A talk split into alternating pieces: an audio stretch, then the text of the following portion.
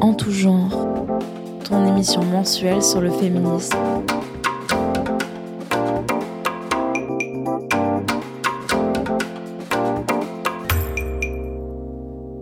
Bonjour à tous Hello hello Alors aujourd'hui on revient pour discuter du large sujet qu'est l'hétérosexualité. Penser l'hétérosexualité, c'est avant tout remettre en question la binarité et le genre. Maria, co-créatrice du collectif Soror, nous avait dit une fois lors d'un reportage Le but du féminisme sera atteint lorsque le genre n'existera plus. Nous allons tenter aujourd'hui de déconstruire l'hétérosexualité, de voir quels sont ses fondements, ses tenants et aboutissants, et comment et pourquoi en sortir. Et pour nous accompagner aujourd'hui, Angèle. Salut euh, qui a écrit un article sur le compte Instagram de Soror, justement intitulé L'hétérosexualité, la seule sexualité valide. Puis sont autour de cette table aussi Anastasia. Coucou. Et Jeanne. Salut. Toutes deux membres du collectif Soror qui nous permettront d'approfondir le sujet. Pas mal des propos sont repris du livre Sortir de l'hétérosexualité de Juliette Droire, qui en a même fait un festival éponyme, et également de l'épisode consacré à la question du podcast Le cœur sur la table de Victor Toilion. Juliette Drouard, au micro de Victoire Tualion, revient sur la nature même du mot hétérosexualité en partant de son étymologie pour en faire ressortir son absurdité. Mais on me dit à l'oreillette qu'une dame a une définition beaucoup plus précise. À votre avis, l'hétérosexualité, qu'est-ce que c'est? Bon, je pense que l'hétéro vient de, du, de éther. Donc c'est se droguer à l'éther, c'est s'envoyer en l'air en se droguant avec de l'éther. Mais et je vois que vous me filmez, mais mes malades, qu'est-ce qu'ils vont dire? Pourquoi? Je suis infirmière, je fais le domicile. Et jamais vous n'avez pratiqué l'hétérosexualité? Non, non, non. Hétérosexualité, en réalité, dans la racine, ça veut dire l'autre par la sexualité. On a organisé la société en fonction des caractéristiques sexuelles des gens, d'où l'absurdité que Juliette Drouard remet en question. L'autre est créé sur la sexualité. Le rapport entre hommes et femmes, c'est l'hétérosexualité. Il y a donc les dominants qui dominent par leurs organes génitaux, à savoir bon les hommes cis, et les dominés. Tout cela dépend de l'assignation du genre fait à la naissance. Et on va reprendre également les propos de Monique Wittig euh, dans, son, dans sa revue La pensée straight. Donc l'hétérosexualité est le régime politique dans lequel nous vivons, fondé sur l'esclavagisation des femmes. Euh, Monique Wittig, féministe des années 70, engagée dans le MLF, le mouvement de libération des femmes, a considérablement marqué la théorie féministe grâce au concept de contrat hétérosexuel. Wittig est connue comme théoricienne d'un féminisme matérialiste, c'est-à-dire qu'elle analyse les rapports entre les genres, féminin, masculin, comme entre deux classes sociales antagonistes. La pensée straight, apparue en 1992 aux États-Unis, puis en 2001 en France, est un essai dans lequel Wittig développe sa pensée politique en réponse à certains présupposés anthropologiques. Le titre en anglais The Straight Mind désigne la pensée hétérosexuelle en tant que régime politique et non pas comme une simple orientation sexuelle. On parle alors d'hétérosexisme. Pour Wittig, la pensée straight est à l'origine des concepts de femme, homme et différence, et contient l'idée d'une relation hétérosexuelle obligatoire entre femme et homme. Elle voit la différence des sexes comme un dogme philosophique et politique, et le concept de femme comme désignant une position dominée idéologiquement, économiquement et politiquement. Wittig dément la naturalité de l'hétérosexualité, appelle à combattre le contrat social hétérosexuel et le remplacer par un nouveau contrat social donnant toute légitimité aux homosexuels, mais également aux personnes bisexuelles et aux personnes transgenres. Wittig considère que l'hétérosexualité est au fondement de la société patriarcale et en même temps qu'elle l'alimente. Ce système engendre nécessairement les catégories binaires d'hommes et de femmes. Ainsi écrit-elle, la femme n'a de sens que dans les systèmes de pensée et les systèmes de pensée hétérosexuels, économiques hétérosexuels, pardon. Les lesbiennes ne sont donc pas des femmes. Donc cela doit se comprendre dans le sens où, pour elle, la catégorie femme a été créée par et pour la domination hétérosexuelle masculine. De fait, pour elle, seules les lesbiennes peuvent échapper à ce système de pensée et refuser de s'y soumettre. C'est ce qu'on appelle le lesbianisme radical. Wittig estime que l'ennemi premier des femmes n'est pas le patriarcat, mais le régime hétérosexuel, dont l'idéologie implique une hiérarchisation qui conduit à la domination des femmes par les hommes. Dans ce contexte, le lesbianisme devient un acte de résistance, un refus stratégique, et les lesbiennes des fugitives. Un rapport d'exploitation domestique de l'homme sur la femme se concrétise par le mariage, la femme ayant alors pour devoir de régler les tâches domestiques et assurer la reproduction. Un positionnement lesbien est donc révolutionnaire dans le sens où il permet de rompre avec cette assignation des femmes à la maternité et aux travaux ménagers, mais rompre avec le contrat social hétérosexuel n'implique pas forcément rompre avec le mariage, celui-ci pouvant être vécu par exemple sans relation sexuelle ou comme couverture sociale. Mais pour Wittig, les femmes doivent renégocier quotidiennement, terme à terme, le contrat social. Qu'est-ce que tu aimerais euh, Les fleurs. L'ambition. Les animaux. L'espoir. Le bleu du ciel. Le mouvement des choses. Le bruit de la musique. Les accidents. C'est pas moi. Quoi encore, c'est pas moi Tout. Un tout. Tu viens.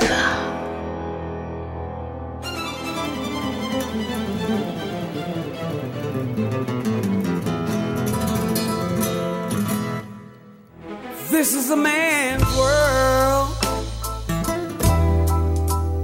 This is a man's world. But it wouldn't, it wouldn't be nothing, nothing without a woman or a girl.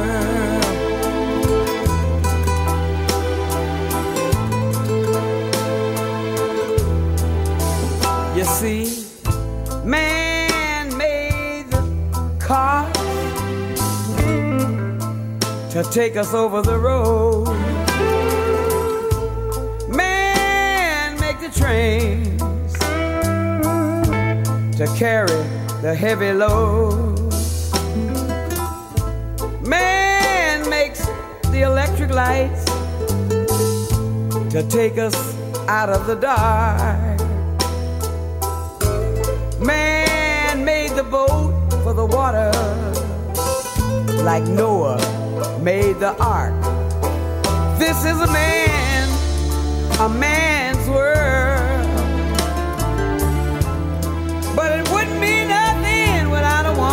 a woman or a girl.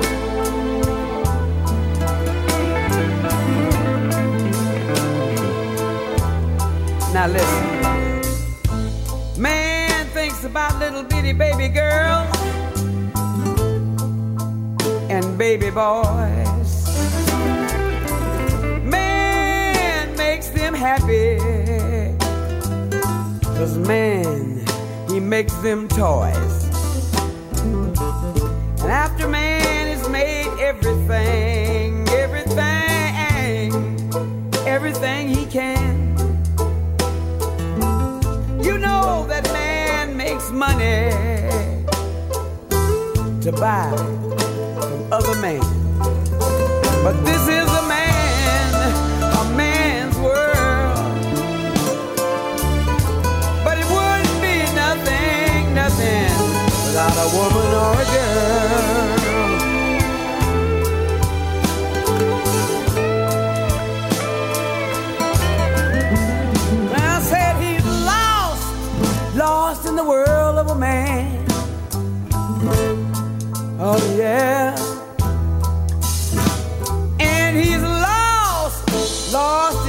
yerine.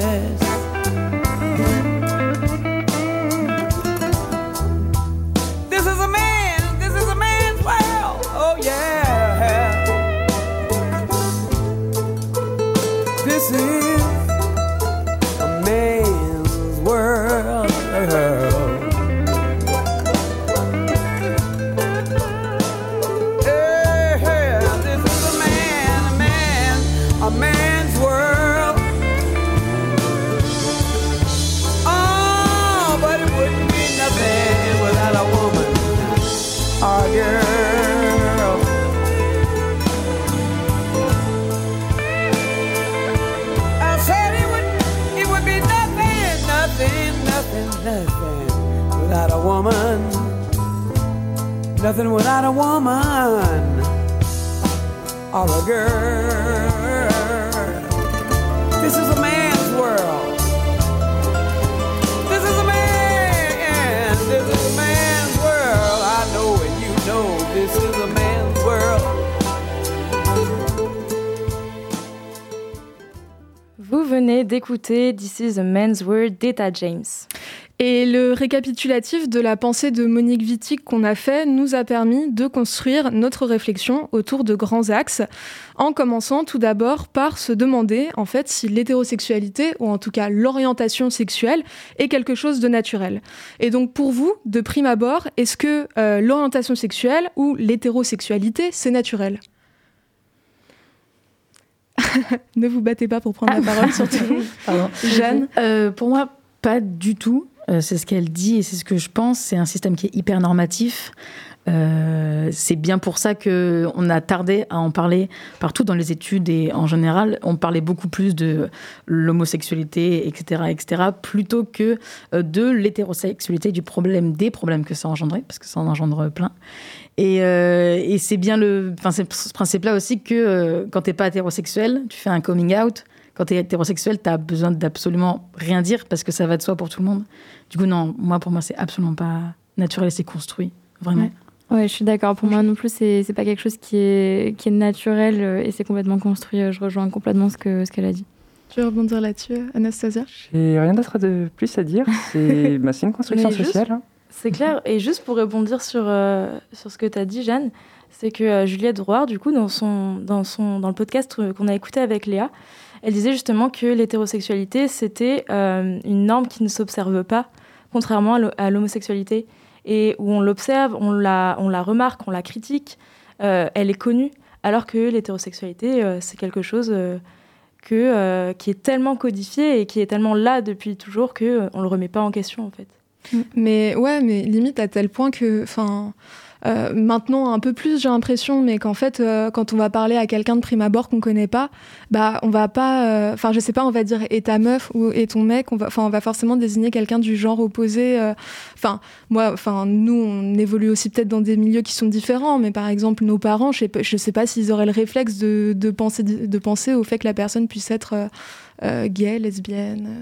euh, Euh, clairement pas, clairement pas. En fait, il y a une espèce de présomption un peu d'hétérosexualité euh, dans tout, enfin, Ouais. avec les, les gens dans le- qui nous entourent, euh, qui sont pas forcément, enfin, qui évoluent pas forcément dans un milieu militant. Forcément, il va avoir ouais cette présomption de dire, euh, ouais, je rencontre quelqu'un, il y a beaucoup plus de chances qu'elle soit hétéro, alors que, bah, en fait, non, pas forcément. Clairement pas. Et alors qu'être hétéro est vu par par la plupart des personnes comme un choix, comme une orientation, euh, donc comme une autre, ou bien comme étant naturel, euh, et qu'on ne pourrait rien y faire en réalité, l'hétérosexualité, en la sexualité plus généralement, l'intime, c'est en fait politique. Et euh, l'hétérosexualité, c'est un système, en fait, c'est une, une construction. L'une des démarches de Wittig était justement de politiser les rapports de genre et de sexe. Évidemment, nous sommes conditionnés depuis l'enfance, c'est ce qu'on vient de dire, et euh, les orientations sexuelles, et d'autant plus, l'hétérosexualité, sont basées sur le genre, l'éducation genrée et les tâches genrées. Euh, Adrienne Rich, qui est théoricienne féministe, dans la contrainte à l'hétérosexualité et l'existence lesbienne, donc euh, ça, ça date de 1980, elle combat la marginalisation du lesbianisme et montre que l'hétérosexualité n'est pas une évidence. Euh, elle a été érigée comme une norme. Et plus encore, l'hétérosexualité peut être vue comme un système politique et carrément une institution. Euh, L'hétérosexualité est donc un système et pas juste une préférence, un goût ou un choix. Être hétéro, du coup, c'est pas seulement un ressenti, mais une condition. Et donc, qui dit condition dit aussi euh, rayonnement politique et économique, forcément. L'hétérosexualité est un système mis au profit des hommes cis. L'hétérosexualité, pour un homme, c'est profiter, par exemple, de services sexuels, du linge fait, de la cuisine faite, et le tout gratuitement. Si c'était payant, en gros, eh ben, il pourrait pas s'en sortir économiquement. Il faut maintenir un rapport de force. En gros, le travail gratuit fait par les personnes minorisées permet aux hommes d'avoir et de maintenir un système économiquement viable. C'est pour ça qu'on se pose la question, par exemple, de mettre en place un salaire de reproduction pour euh, ce travail fait gratuitement pour les femmes. Et justement, est-ce que vous, ça vous paraît pertinent et enfin, on n'est pas économiste, hein, mais euh, réalisable à l'échelle de, de la société de mettre en place un salaire qui permettrait aux personnes minorisées d'avoir une contrepartie au travail qu'elles font euh, et qu'ils font habituellement gratuitement, quoi. Alors, ça me paraît très pertinent et en même temps un petit peu impossible à mettre en place. Euh, tout simplement ce que j'avais lu sur Internet, alors je ne sais plus exactement où, que les tâches ménagères euh, d'une personne minorisée s'élevaient entre 2000 et 4700 euros par mois. Ah ouais, ça équivaudrait à ça, Ça en équivaudrait termes, à ça, oui.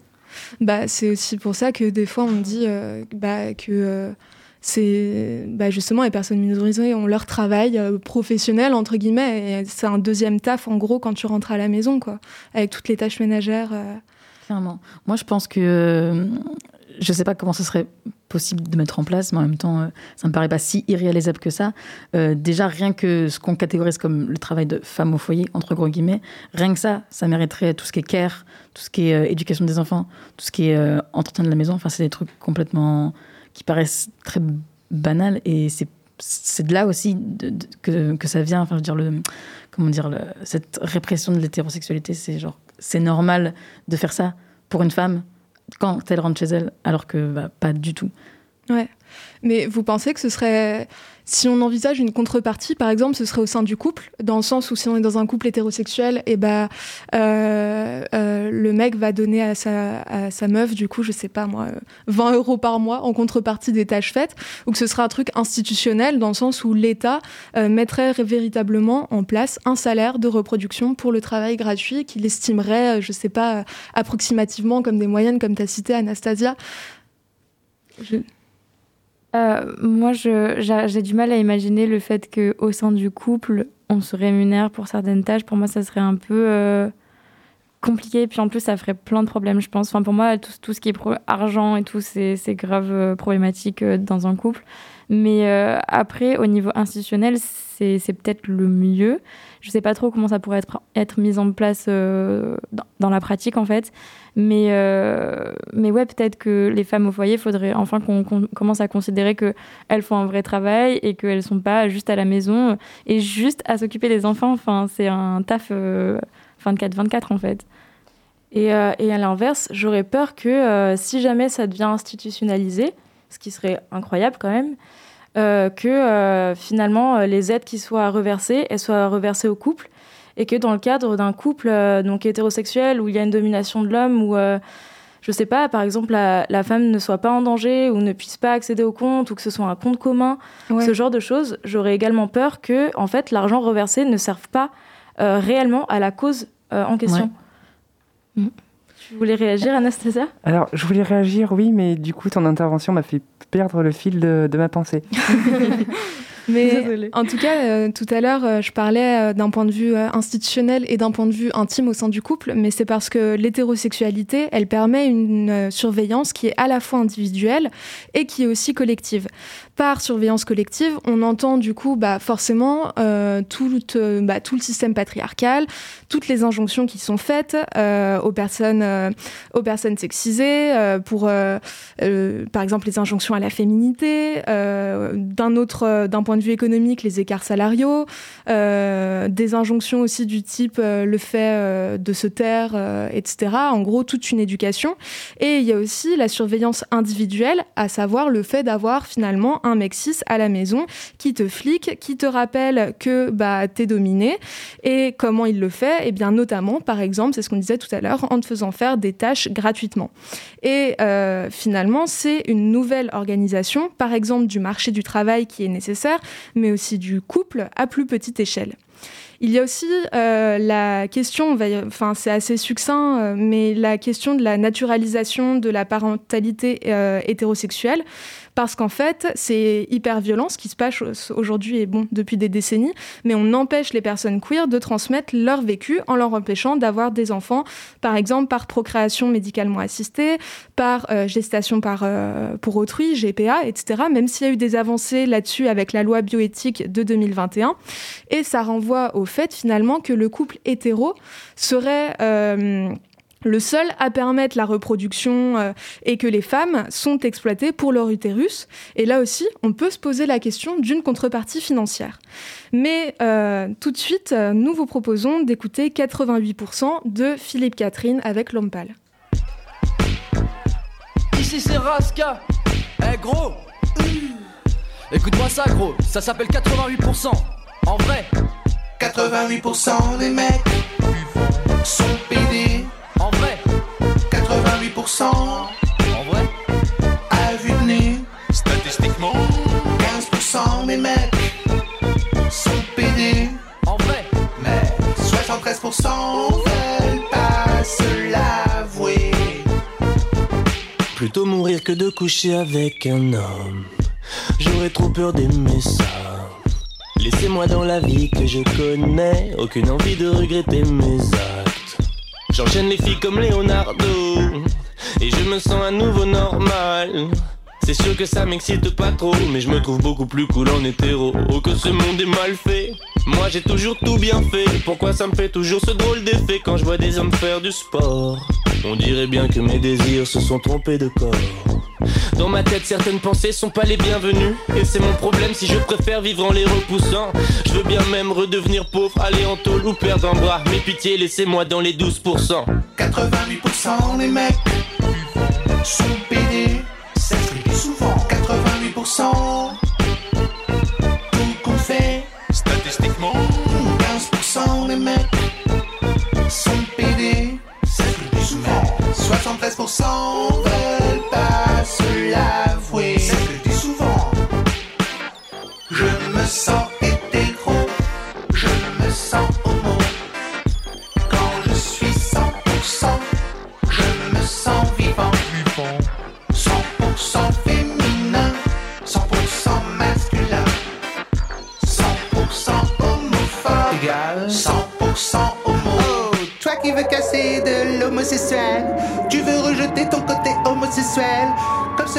moque de riches, a envie lui aussi d'être riche. C'est pas faux.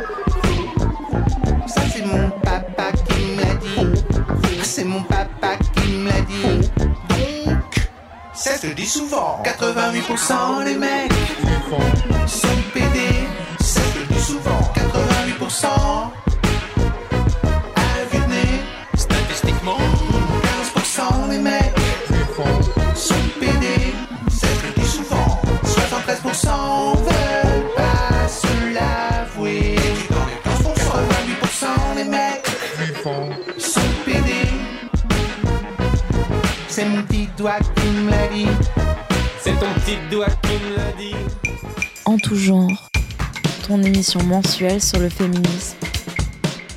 Vous êtes toujours sur Radio Pulsar et nous allons maintenant nous intéresser à pourquoi le lesbianisme est politique. Donc, comme on l'a dit, l'orientation sexuelle n'est pas que naturelle et résulte d'un choix, et il est donc possible de faire le choix d'être lesbienne politique. La militante trans et féministe euh, Gilles Maudroyer a confié au, ma- au webzine Ma- Mademoiselle qu'elle voit elle aussi un jeu qui dépasse la sexualité. Pour la citer, le lesbianisme politique, c'est se passer des hommes dans la sphère privée, voire politique, dans le travail. Pour plein de femmes trans, il y a dans la transition quelque chose de cet ordre, de vouloir dans certaines sphères ne plus avoir affaire aux hommes, ne plus être perçu comme un homme soi-même. Je me reconnais dans cette idée-là. Et donc pour certaines, euh, la cohabitation homme-femme, dans cette optique de lesbianisme politique, se présente comme intrinsèquement violente et contre-productive. Virginie Despentes explique par exemple que devenir lesbienne lui a retiré 40 kilos d'un coup, soumettant l'idée que qu'être une femme hétéro, c'est porter un énorme fardeau. Une parole qui a fait écho à celle d'Alice Coffin lorsqu'elle affirmait dans une émission en 2018 Moi, en tant que femme, ne pas avoir un mari, ça m'expose plutôt à ne pas être violée, ne pas être tuée, ne pas être tabassée. Cela évite également que mes enfants le soient aussi. Pour Juliette Drouard, le couple hétéro met une personne dominante en vis-à-vis et en huis clos avec une personne structurellement dominée par il. Le couple met les femmes en danger et c'est malheureusement la réalité des statistiques des viols et des féminicides.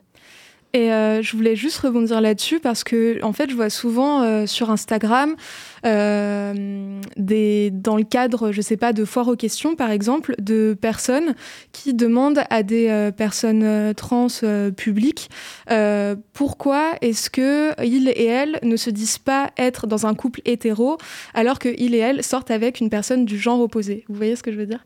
Et, euh, et euh, en l'occurrence, la personne que j'avais, que je suivais, avait donné la réponse bah, que euh, pour lui c'était euh, entre guillemets euh, impensable de se remettre dans la catégorie de euh, d'hétérosexualité qui est en fait euh, un peu le système un système qui l'oppressait Euh, justement et je sais pas si vous voulez rebondir là-dessus ou si vous avez quelque chose à dire ou quoi mais euh, c'est vrai que j'ai vu euh, vu ça sur sur Instagram et ça renvoie justement la question bah, du fait que l'hétérosexualité c'est un un système global qui est hyper oppressant pour n'importe qui Euh, moi, je suis d'accord euh, avec. euh, en fait, je peux comprendre cette idée-là de dire j'arrive pas à m'imaginer dans, dans un rapport hétéro. Mais d'un autre côté, que ces personnes ne le veuillent pas, elles seront perçues par la société en tant que couple hétéro. Et, et du coup, bah, ils auront forcément plus de privilèges que, que, que des, par exemple, deux femmes en couple. Du coup, je comprends que dans sa vie perso, on ait du mal à se définir comme un couple hétéro. Mais dans tous les cas, ces personnes auront toujours plus d'avantages que un couple de mecs ou un couple de meufs, quoi. Carrément, carrément, carrément. Et euh, moi, je pense que même ça va plus loin. Donc, je suis pas lesbienne, donc je vais pas parler euh, pour euh, pour des pour des personnes dont je ne fais pas partie. Mais disons que je pense que ça fait vraiment super peur aux mecs le lesbianisme, parce que genre vu comment l'hétérosexualité est un système de domination pur et dur de l'homme cisgenre blanc, euh, forcément, le fait d'être dans un- une forme de relation où il y a tout sauf euh, l'homme cisgenre, forcément, ça, échappe au contrôle de, de ces mecs-là. Et du coup, ils se disent euh, Putain, merde, on est en train de perdre le contrôle. Et c'est pour ça que ça doit leur faire super peur. Et d'un côté, tant mieux. Mais, mais oui, du coup, c'est aussi, c'est aussi, comment dire, je suis d'accord, pour revenir sur ce que tu as dit, je suis d'accord.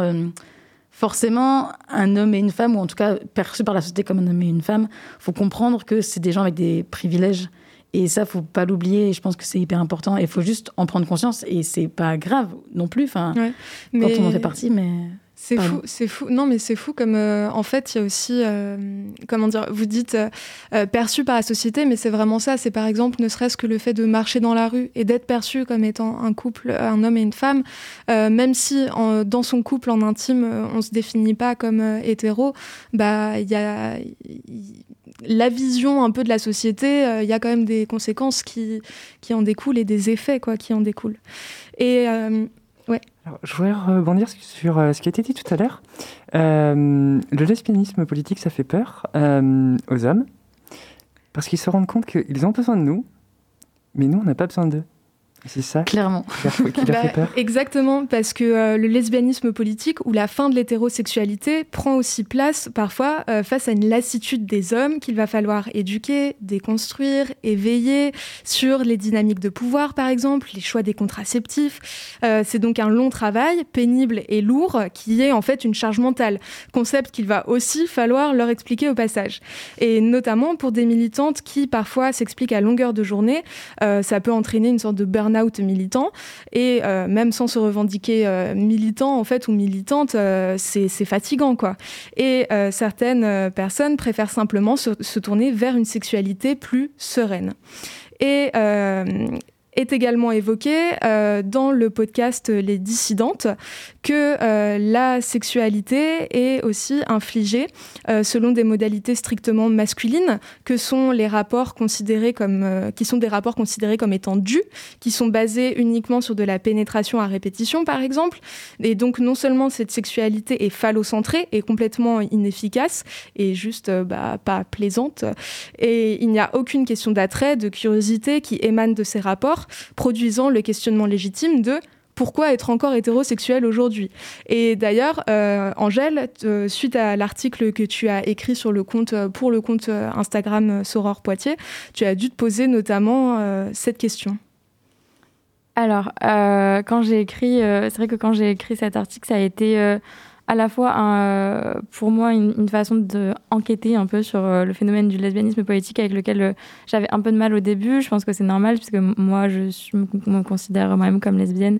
Et du coup, bah, forcément, quand, quand on entend parler de lesbianisme politique, moi, j'avais au, dé- au début du mal à, concevoir que des filles se disent devenir lesbienne alors que moi, je me considérais...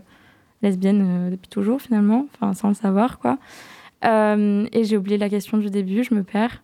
Euh, non, euh, bah après, euh, ça te concerne, mais ça Ouais. concerne aussi, bah, par exemple, Jeanne, le fait de, de se poser la question de pourquoi être encore hétérosexuel aujourd'hui, et limite le fait, parfois, en tant que militante, de culpabiliser d'être encore hétéro. Enfin, d'a- d'avoir, de s'auto-flageller en mode je ne suis pas une bonne féministe, je suis encore hétéro et je relationne avec des hommes cis, quoi. Grave, c'est ça. Puis surtout, c'est le fait de se dire euh, merde, je suis dans un cercle militant où je me remets en question absolument tous les jours sur tout ce que je fais parce que bah, c'est la déconstruction et que c'est long, ça prend du temps et tout ça, et ça touche à peu près tous les aspects de la vie. Et du coup, c'est se dire ok, bon, j'ai compris que euh, l'hétérosexualité est un système de domination patriarcal, euh, ultra-capitaliste, etc., etc. Et pourtant, je suis quand même je fais partie de, de ce système-là, dans un sens, euh, en étant, euh, en étant euh, hétérosexuel, hein, etc. Et du coup, c'est vrai que c'est hyper, euh, c'est hyper compliqué. Après, euh, de mon côté, j'ai, disons que je prends conscience que j'ai des privilèges et tout, et je trouve que c'est hyper important. C'est, bon, c'est, il faut, c'est hyper important et c'est primordial, je trouve, de prendre conscience de ça. Et après, d'essayer d'aller de l'avant, de pas parler pour les gens euh, à, ma place, parce que, enfin, je me considère avec beaucoup de privilèges. Je suis la femme blanche cisgenre qui est hétérosexuelle. Donc vraiment, je crois que j'ai un, un quota de privilèges assez énorme et je veux pas prendre la parole des autres ni m'approprier quoi que ce soit. Et du coup, c'est aussi important de genre communiquer avec des gens, de faire comprendre que bah des fois aussi c'est simple, enfin c'est bien aussi de pas forcément toujours monopoliser la parole et de se dire ok, je peux laisser genre les gens parler d'un sujet qui me concerne pas forcément et c'est pas grave. Ouais, de laisser la place aussi. à- Mais aussi pour, euh, pour reprendre euh, ce que tu disais, à savoir que euh, faut pas s'autoflageller. Et, et aussi, comme tu disais, Jeanne, il faut aussi, dans le cercle militant, on se rend compte de, de choses, on apprend beaucoup de choses sur soi, sur les autres.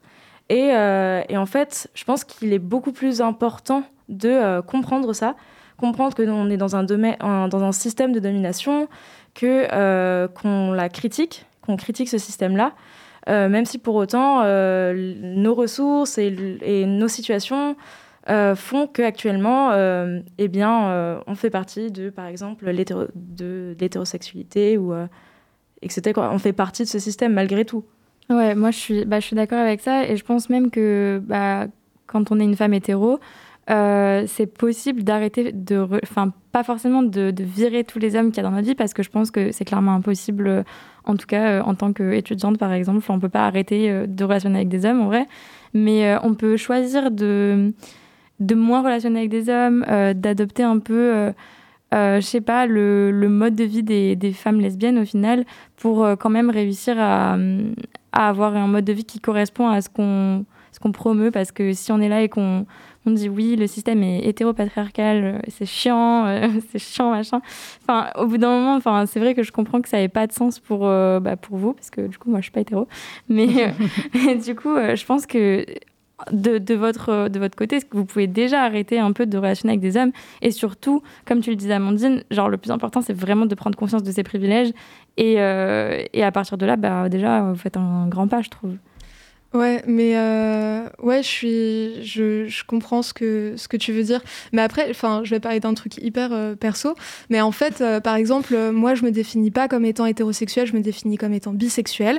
Mais vu que bah j'ai, euh, bah ça fait des années que j'ai des relations longues avec des mecs cis, bah du coup, j'ai l'impression justement, bah alors déjà de pas être dans, de pas pouvoir me considérer comme étant bisexuelle, alors que euh, je sais que je le suis et, et je, enfin voilà. Enfin, je veux dire, ça, ça, ça relève que de moi, quoi. Mais euh, du coup, ouais, de pas. du coup, il y a pas. J'ai l'impression aussi, mais c'est ce que c'est des fois aussi ce qui est ce qui est décrié vis-à-vis des personnes bisexuelles, c'est en mode bah ah bah t'es bi, genre t'es t'es entre les deux, t'es un peu un peu le cul entre deux chaises, quoi. Et, euh, et du coup, j'ai l'impression qu'il y a de une il y a une étiquette moins politique en fait à la bisexualité aussi, alors que je pense que c'est aussi faire le choix de relationner avec des personnes euh, femmes, avec des personnes hommes, avec des personnes. Et je pense que c'est la grande question. Je ne sais pas si vous y avez été confronté un jour aussi. Mais personnellement, c'était euh, OK, est-ce que je suis attirée par exemple parce que j'ai connu que ça et parce que je sais que c'est ce qui est accepté par la société et je sais que bah, ce sera assez confortable pour moi et tout ça? Ou est-ce que c'est parce que je le désire vraiment au fond? Et c'est vrai que c'était compliqué. Et du coup, c'est pour ça que je rejoins, euh, je sais plus qui l'a dit exactement, mais c'était le fait de, euh, là-dedans, au final, de, de se dire qu'on est dans un système hétérosexuel qui est quand même assez violent. Enfin, je veux dire, les normes et les injonctions que ça prend, ça prend des proportions assez violentes souvent. Bah, c'est poussé à la déconstruction. Alors, c'est pas éduquer tout le monde et tout le temps parce que bah, c'est fatigant, épuisant et qu'on a autre chose à faire aussi, tu vois. Mais, euh, mais c'est poussé à la déconstruction et c'est de dire, ok, l'hétérosexualité, c'est pas une norme, tu as le droit de, de faire autre chose, de re- repenser ça. Et du coup, voilà. Et du coup, après, c'est considérer l'hétérosexualité en disant, ok, bon, je me suis, j'ai essayé de me déconstruire, euh, j'ai compris des trucs. Peut-être que là, c'est, je me rapproche plus de quelque chose que je désire que dans la norme dont je, je pensais, dont je, dont je faisais partie avant. Voilà, je sais pas si c'est très clair, mais. C'était très clair. Et en plus, ça rejoint aussi le fait que euh, maintenant qu'on a pris conscience de ça, euh, il faut se laisser la liberté de pouvoir euh, aller vers euh, n'importe quel genre, n'importe euh, quelle corporalité. Et, euh, et voilà, quoi, c'est aussi une idée de, euh, d'évolution qu'on peut évoluer tout au long de notre vie. Mais euh, pour faire une remarque, on force euh, aussi dès le plus jeune âge à l'hétérosexualité via les thérapies de conversion, qui ont d'ailleurs été interdites en décembre 2021, mais c'est donc très récent. Et en plus, ça ne concerne que la France.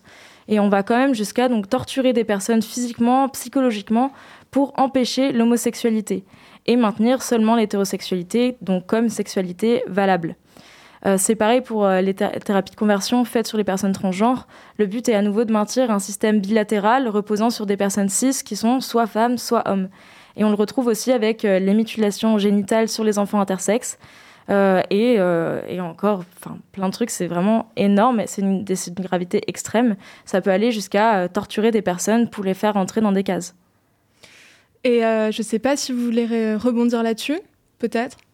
Euh, moi, je, je trouve que ça a été très bien dit. J'ai pas Ouais, autre chose à ajouter. Bah, pas de parfait. souci. Alors, on vous propose euh, juste après la virgule d'écouter Ta reine de Angèle. Tu ça.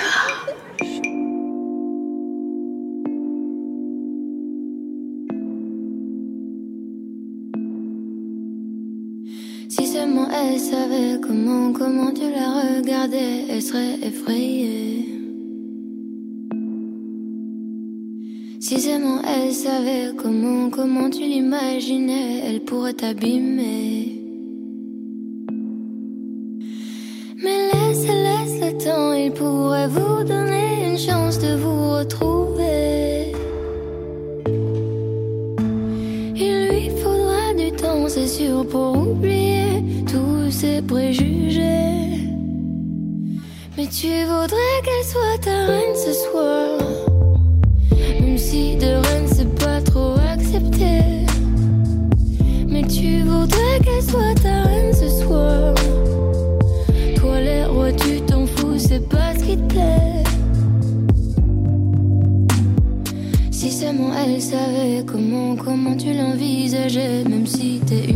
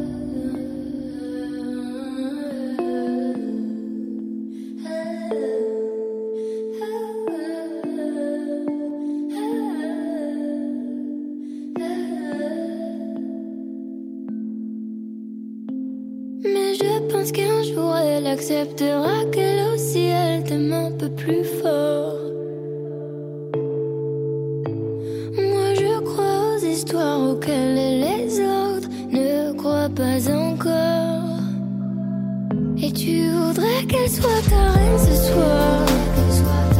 Même si de reine c'est pas trop accepté. Et tu voudrais qu'elle soit ta reine ce soir. Toi le roi tu t'en fous, c'est pas ce qui te plaît.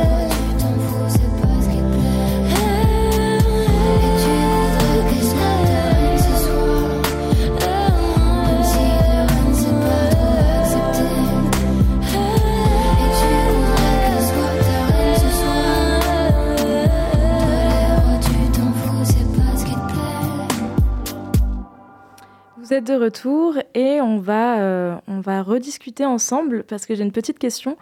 Euh, Est-ce que pour vous, une alliance est possible entre lesbiennes politiques et femmes hétérosexuelles?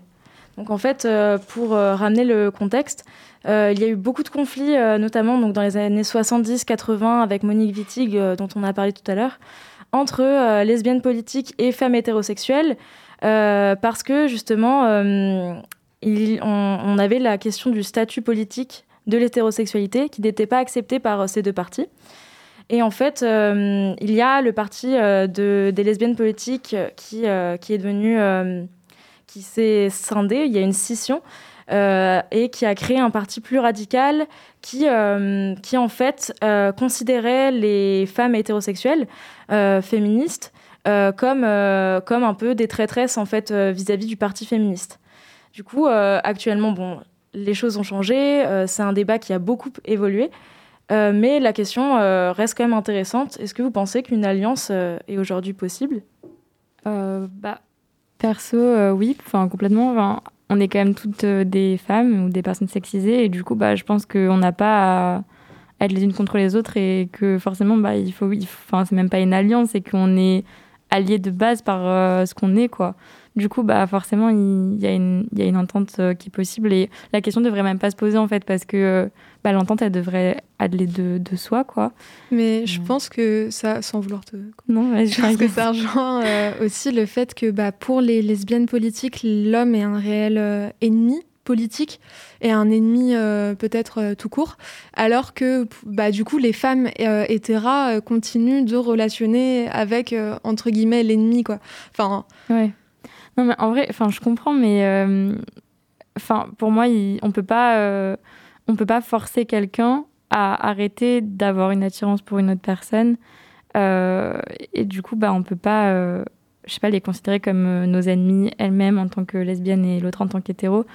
Alors que bah, finalement, on se bat pour les mêmes choses euh, dans l'essence du féminisme. Clairement, je suis d'accord. Moi, je trouve que c'est important de prendre, la dimension hyper intersectionnelle.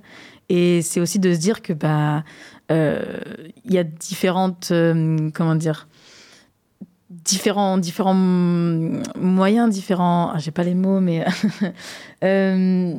juste le fait d'être hétéro ou lesbienne ou autre ou ce que tu veux, ça ramène d'autres systèmes de domination qui sont différents ou pas. Et c'est juste euh, c'est comment dire, c'est apprendre à connaître les considérations de chacun et chacune.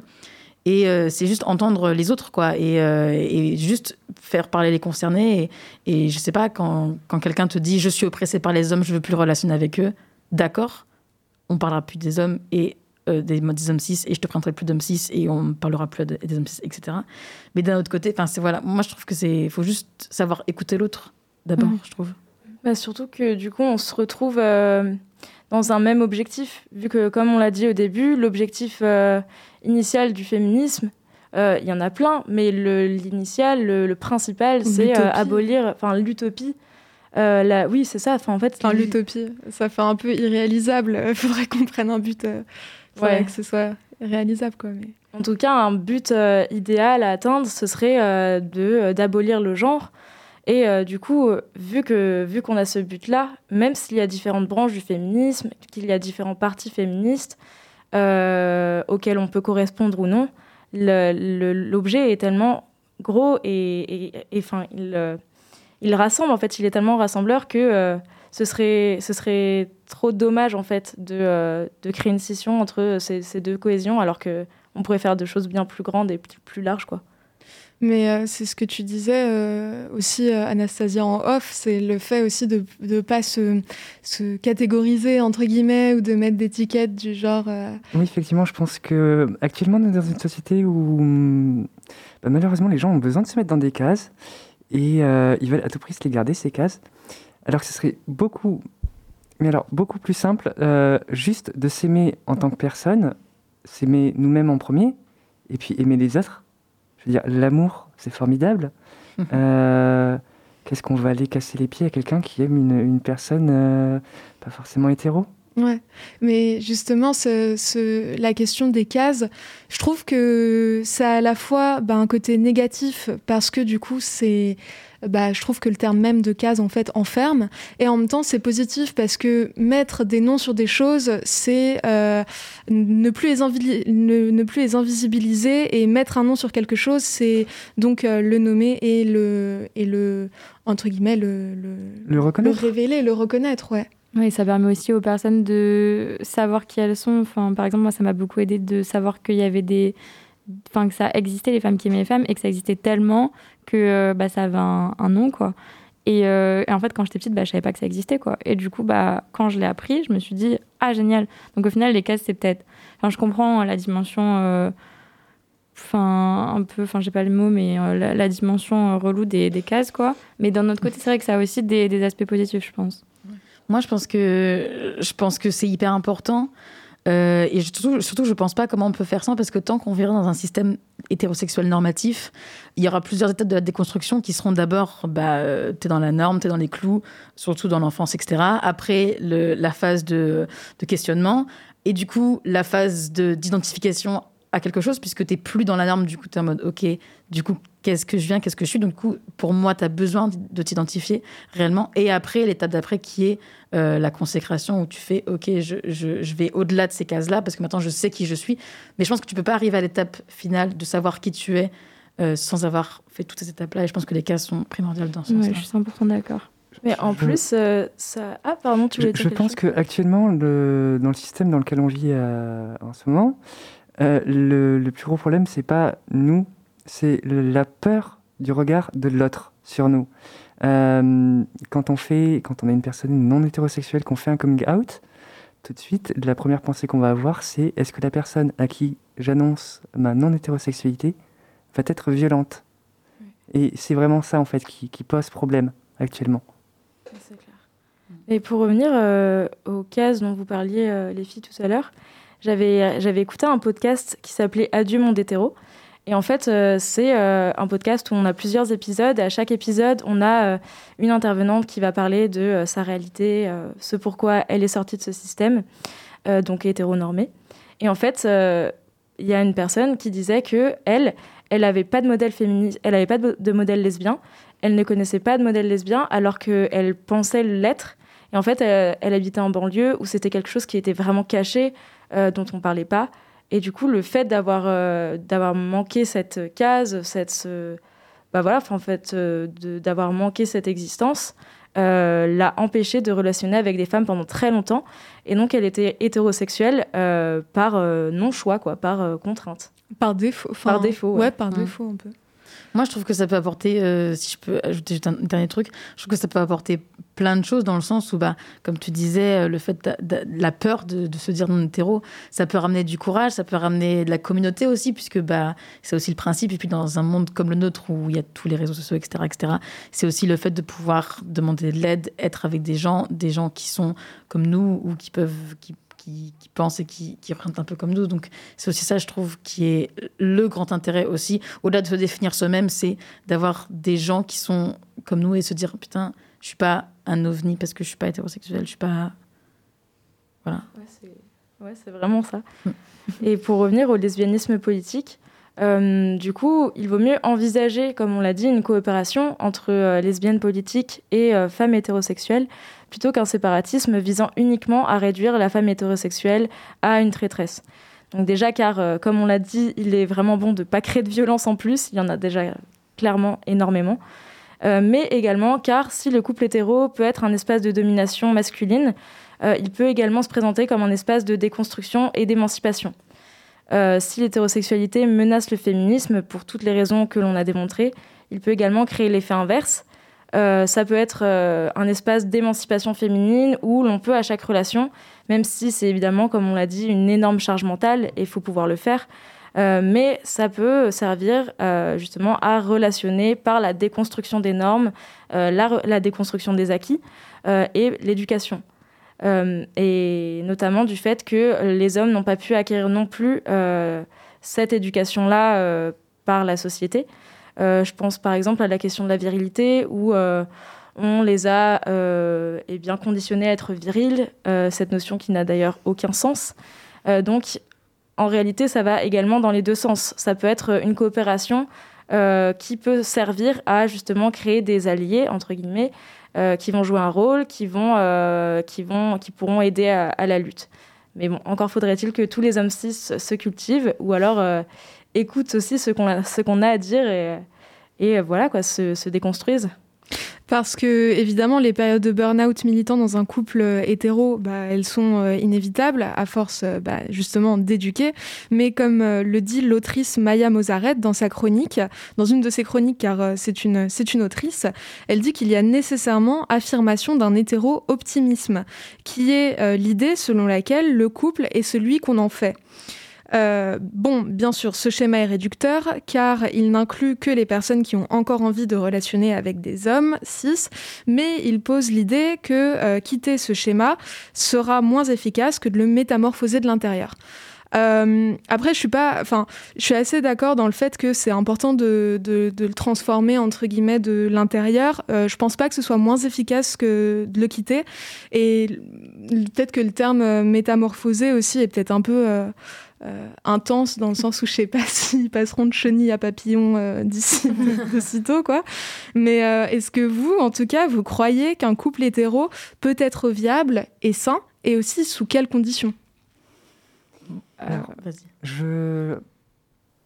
je pense que ça peut marcher à condition que ben, l'homme, parce que dans 98% du cas c'est ça, euh, se soit éduqué, se soit, dé- se soit déconstruit, qu'il prenne conscience réellement de tous les privilèges qu'il a et euh, qu'il se mette euh, dans un système d'équité euh, avec sa compagne.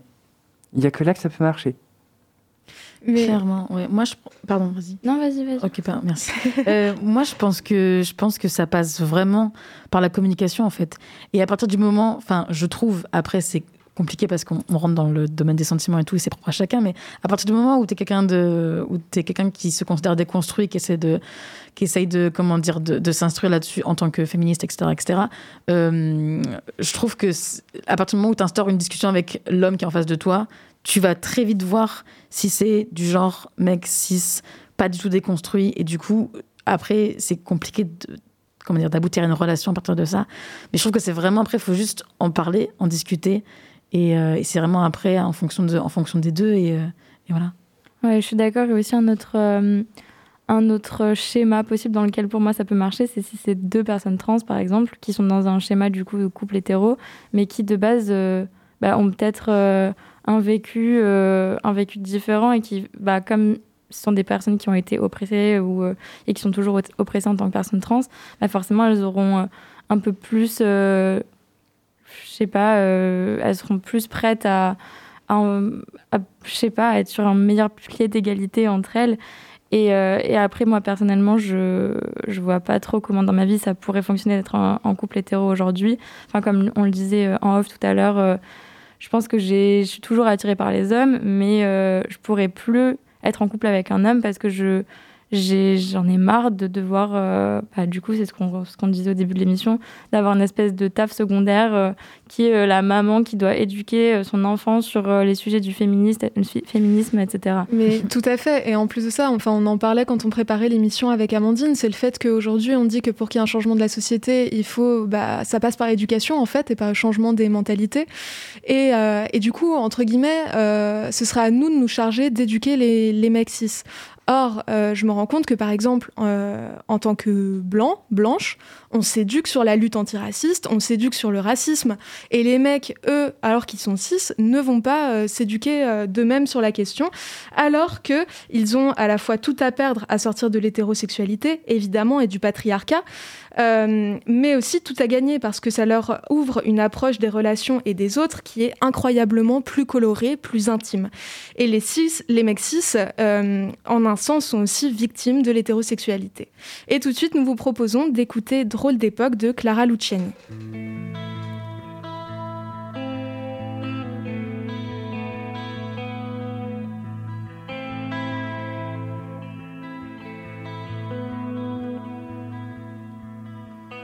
Qu'est-ce qu'on va faire de toi? Tu marches même pas droit. T'as l'allure de ton père, les cheveux en arrière, ta pas l'air, t'as pas l'air, t'as pas l'air d'une femme. D'une femme. Où sont passés tes seins, ta cambrure de félin? Tantôt mère nourricière, tantôt putain vulgaire. Conduis-toi, conduis-toi, conduis-toi comme une femme. Comme une femme. Comme une femme. Moi, j'ai pas l'étoffe, pas les épaules,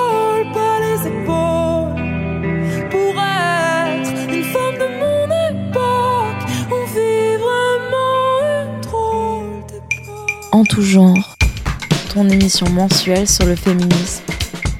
Vous êtes toujours sur Radio Pulsar et on va parler maintenant de pourquoi et comment en sortir de l'hétérosexualité. En gros, en sortir, ça veut dire sortir de ses concepts, sortir de la binarité.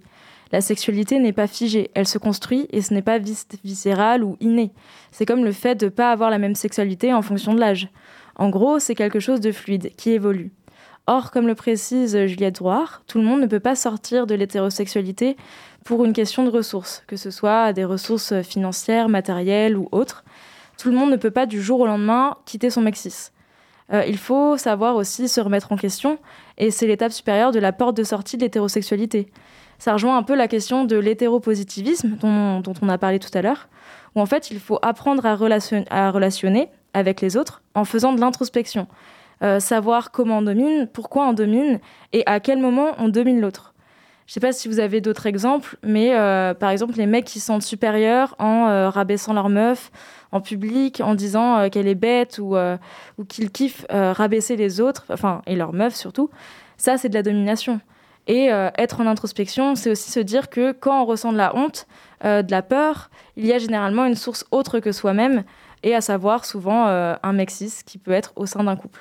Mais j'aimerais rebondir sur ce que tu disais avec justement un autre témoignage du podcast euh, Adieu monde hétéro, où il y a euh, Sarah qui dit que pendant longtemps, elle a eu des rapports hétéros allant jusqu'au mariage comme manière de se sentir validée par la société, parce que euh, ça lui a permis notamment d'acquérir des ressources, comme par exemple en ayant un logement commun avec un mari blanc, cis, validé, valide. Et lorsqu'elle s'est mariée, elle avait le sentiment le soulagement d'être euh, mariée, comme si enfin c'était fait, car de toute façon c'était à faire. Et c'est vrai que c'est important de dire que même si parfois on aimerait sortir de l'hétérosexualité, bah, c'est pas forcément possible parce qu'il y a un certain nombre d'acquis, notamment matériels, qui arrivent avec le temps. Et comme le disait Amandine, euh, l'introspection, c'est se remettre en question et aussi remettre en question sa vision de l'amour. Souvent, on dit que l'hétérosexualité, les personnes qui le disent pensent aussi la même chose pour l'homosexualité, mais qu'en gros, c'est que de l'amour. Or, dire ça, c'est considérer que ce rapport de domination qu'est l'hétérosexualité, c'est de l'amour, ce qui nous crée une vision biaisée de l'amour, basée notamment, par exemple, sur la dépendance. C'est l'amour de soi, comme le disait Anastasia, le principal, et c'est ce qui compte. Sortir de l'hétérosexualité, c'est aussi sortir, entre autres, du couple et de l'exclusivité, car l'exclusivité permet à nouveau de maintenir ce rapport de force qui n'est euh, finalement pas toujours conscient. Finalement, le but est que toute personne soit délivrée du genre, qui questionne leur posture ou leur domination. En fait, le Graal serait simplement de relationner avec des personnes qui n'aiment pas la domination et de prendre conscience qu'on peut avoir une attirance envers n'importe quelle corporalité et des relations avec des personnes déconstruites. C'est vraiment magnifique. Et on finit avec ces, ces, mots de la fin. Euh, Est-ce que vous voulez rajouter quelque chose, euh, les filles? Perso, euh, merci. Et j'ai bien aimé euh, comment tu as conclu. Tout pareil. Merci beaucoup pour l'accueil. Merci. Alors, moi, j'aimerais reprendre les mots de Chiner d'Insta. Les Mexis à la poubelle. Et c'est très très beau. C'est la meilleure des C'est vraiment la meilleure finalement. En tout cas, merci beaucoup les filles. Euh, on se retrouve dans En tout genre le mois prochain. Et vous pouvez nous retrouver sur entoutgenre.pulsar sur Instagram. Salut Salut Salut, salut. Bye bye En tout genre, ton émission mensuelle sur le féminisme.